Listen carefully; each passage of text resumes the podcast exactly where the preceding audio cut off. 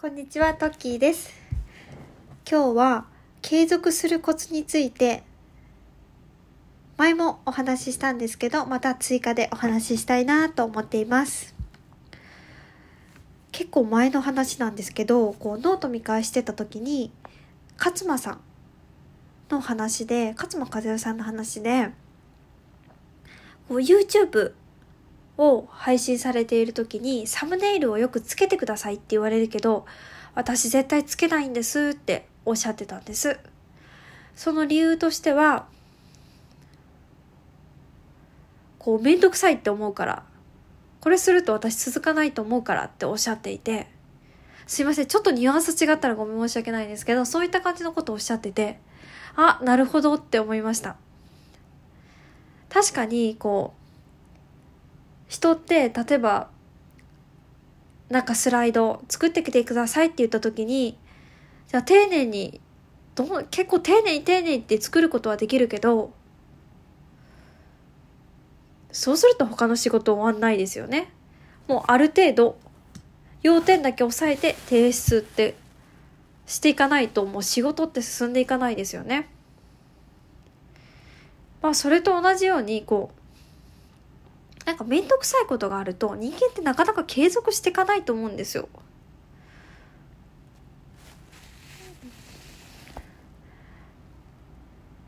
うん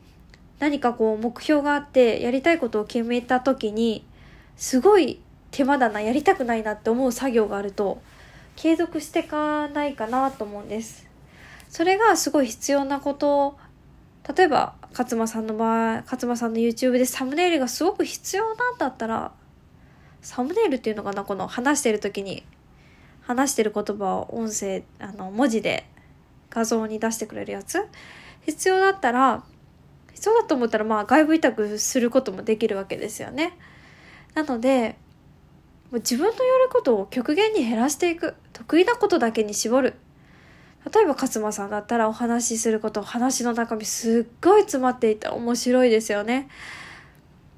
そこに勝間さんの魅力があるからそこに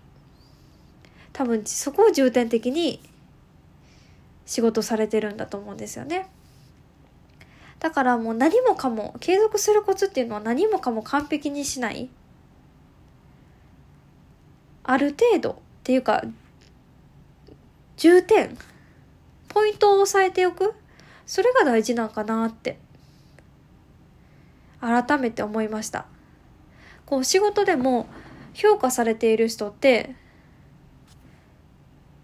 仕事早い人評価されているような人って、まあ、さっきのスライドの話ですけどまあ要点だけをしっかり書いてるわけですよね。こう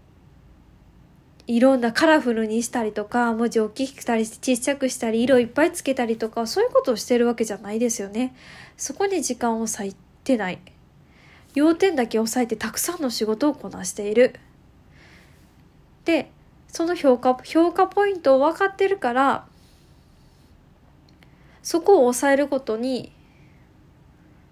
が大切ってことを知ってるんですよね。うん。なのでもう自分の得意なことに絞っていく継続するためには目的をある程度絞る行動を制限する